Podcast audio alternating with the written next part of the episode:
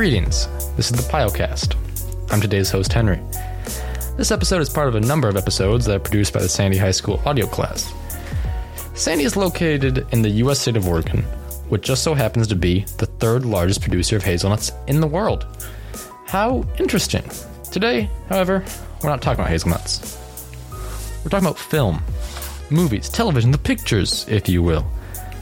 We're talking about the movies and shows that have shaped the world's perception of Oregon, and perhaps a little of how these same pieces of media have shaped ourselves. I remember my middle school math teacher loving The Goonies. Sure, it's a good movie, but I don't think it's anything amazing. Although, she did. Not necessarily for the content, as it turns out, but mostly because it was filmed in Astoria, a beach town here in Oregon. She grew up on the Pacific Coast, and as such was able to say, hey, I know that area. She has loved that movie her entire life just because it's somewhat identifiable to her. That's it. Crazy, huh? Well, not so much. Film, meaning both movies and shows, are able to sway or even fully create viewpoints of a place or peoples, and vice versa. As Oregonians, we have seen much of the media that has come out of here and the viewpoints it creates. To hear more, we're going to Katie with a show I know I enjoyed Gravity Falls.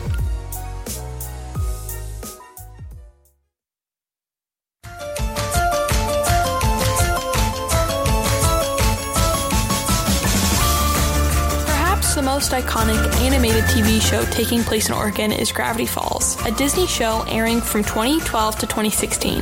The show follows twins Dipper and Mabel during their summer in Gravity Falls, Oregon, with their grunkle Stan, the owner of the Mystery Shack, a tourist trap full of oddities akin to Jake the Alligator Man. Although the twins find that the fake displays in the Mystery Shack might be more real than anyone had thought. A town full of mysteries, paranormal forces, and supernatural creatures. We watch as the twins unravel the secrets of Gravity Falls. It's no coincidence that Gravity Falls takes place in Oregon. Creator Alex Hirsch based the show off his own life. He and his twin grew up in California just like Dipper and Mabel, and they made their own visits to Oregon, seeing all the parks and towns. There was one place in particular that caught their interest as children. Quote, We passed a sign for Boring, Oregon. I was positively enchanted with the idea that there was a town called Boring. Gravity Falls is particularly from what I imagine boring might be like, or maybe the opposite of boring Oregon would be Gravity Falls. As an Oregonian, it's crazy to see how Oregon the show looks and feels. Each building and tree exude a vintage PNW aesthetic. References to Oregon culture are all over, most notably Bigfoot, hipsters, lumberjacks, and all the paranormal. The team of animators took many trips to Oregon for inspiration, and you can tell how much love they have for the state in every single frame. Gravity Falls was massively successful, making Oregon feel like a home to all who watched, even if they'd never been here. Because of this huge following, fans would visit Oregon just because of Gravity Falls.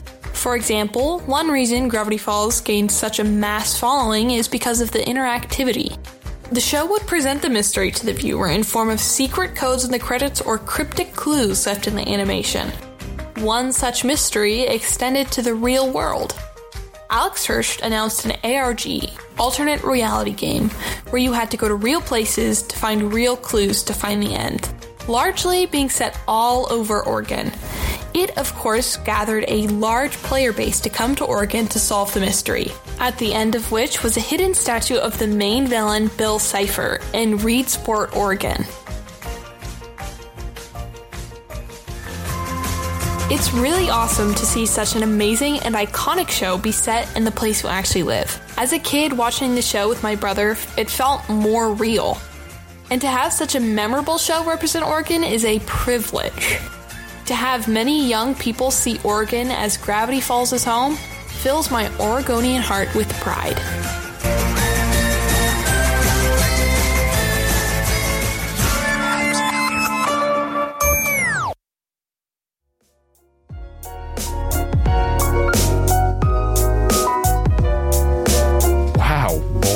That's only about 50 minutes out of our home base here in Sandy.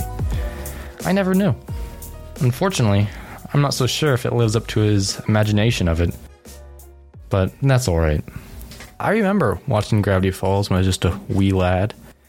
It's a well made show, but I never even thought about it being Oregon centered. Way to get us thinking, Katie. Well, at least me. Now let's look towards Landon for more of the kid oriented film to come out of Oregon.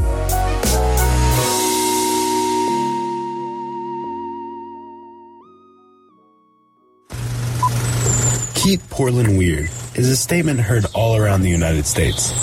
Many people learn the weirdness about Oregon through shows like Gravity Falls. But just outside of Portland is a town called Hillsboro, with a studio that is bringing a new wave of film and art. Laika is a famous studio behind movies like Kubo and the Two Strings and The Boxtrolls. My personal favorite, Kubo, follows a young man who has brought a vengeful spirit out into the world. Kubo goes through challenges with his two companions, Monkey and Beetle. They advance on a quest to unlock a secret legacy surrounding Kubo. This film and others have an outstanding story by themselves, but the story behind the film is where it all really stands out. When any person thinks of film, they think of CGI, or it's all done on a computer. Laika brings a new meaning to this, which many people may have noticed just by the art style of their films. They use clay to model backgrounds and main characters. It's called claymation, where stop motion photography is used to take multiple snapshots of the clay figures with each movement it has. These are spliced together in the final cut to look like a cohesion movie. It's an insanely interesting way of filmmaking, which deserves a lot more credit than it's given. The work that is put into these films is incredible because with every shot, someone needs to change the facial and body language of a clay character. I mean, a, a, single hour and a half film could take up to six years to complete and give out to the world. Many people don't realize this struggle around it, but it just shows another interesting, weird, and innovative thing to come out of Oregon. This studio is more than just movies, though. Something as simple as holding weekly softball games for the public to watch and enjoy with their families. You could meet the people behind some of your favorite films and just sit down and relax. Laika wants to help their community as much as possible, no matter if it's through entertaining films or public games, and teaching Oregonians about their goal is also a huge part of their success. The Portland Art Museum holds some of Laika's work with these films. The director of curator at the Portland Art Museum, Brian Ferriso, states objects in our museum need to support the idea of being of Portland or being of Oregon, not just in it. Laika supports that statement more than any other object at the museum. Traveling to this art studio allows you to see the detail and hard work stuffed in these little clay figures. The introduction of Laika brought attention to Oregon that no Oregonian has seen before. A famous studio making films here in Oregon? No, that's not possible. Action! But the difference in this is the positivity Laika brings around Oregon.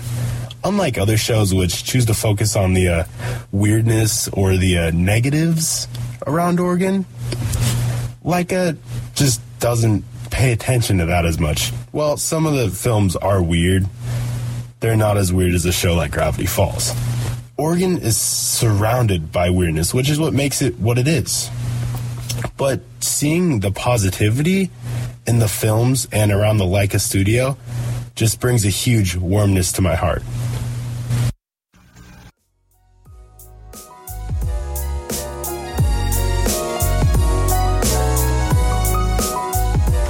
I never even knew those were the same studio. Laika is a studio based here that I feel like I can be proud of. Every movie they release is well thought out and well made. I actually feel more proud of Oregon itself knowing they're from here. That doesn't mean I excuse the fear Coraline instills me to this day. God, does that scare me. I must admit though, it, like all the other films, was masterfully made. Let's get off the subject though, because Coraline is not helping me. Let's go instead to Tristan talking about something much better than Coraline a dead body. Let's go to Stand By Me.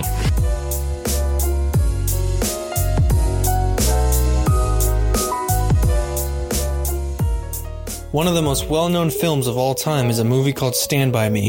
It was released in August of 1986 and has been regarded as one of the best coming of age films by the Rolling Stone magazine. The movie follows four teenage boys from the fictional city of Castle Rock, Oregon, going on an adventure to find a supposed dead body near their homes. Yeah, take that as you will. The boys go through many hardships on their journey, including encountering a mean old man who lives in a junkyard. Their adventures aren't all nature based, though. As they go, they learn more about each other and the importance of friendship. The film was shot in the town of Brownsville, Oregon, about an hour out from Portland and nearly two from Sandy. The town is very small, with recently only a population of a little over a thousand. The town's landscape and scenery was perfect for the directors, with bridges, desert like terrain, forests, and mountains to capture the huge world these boys were about to venture across. Stand By Me was originally a book, believe it or not, and was written by Stephen King in 1982. You might find that name familiar. He's the guy who wrote The Shining. Of course, most might only know about the movie, which was released in 1980. Stephen King also wrote It, which had a movie adaptation in 1990 and the most popular one in 2017. Funnily enough, the shots of the hotel you see outside in The Shining are actually shots of Timberline Lodge on Mount Hood here in Oregon. Stephen King had this to say about Stand By Me after watching it in a private screening. That's the best film ever made out of anything I've written, which isn't saying much, but you've really captured my story. It is autobiographical. All that was made up was the device of the hunt for the body. I was the writer, and my best friend was the guy who actually did instill the confidence in me to become a writer and he actually was killed as a young man. Very touching. In the end, Stand By Me has had an impact on the outside world's view of Oregon by showing how vast our little state can be.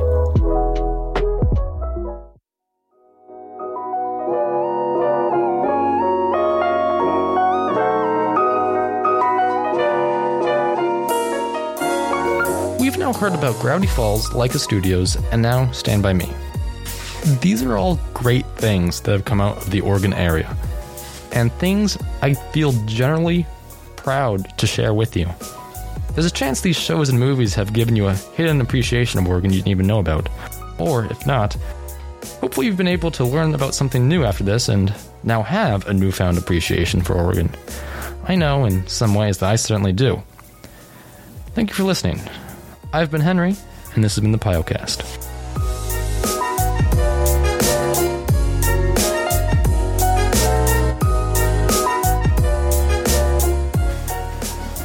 The Pyocast is a Pioneer Digital Media production. Our program director is Katie Fisher. Segments produced by Katie Fisher, Lan Wesley, and Tristan Porter. Hosted by me, Henry Shutt. This episode was edited by Katie Fisher. And music by Joakim Karud. Once again, thank you for listening. We'll see you next time.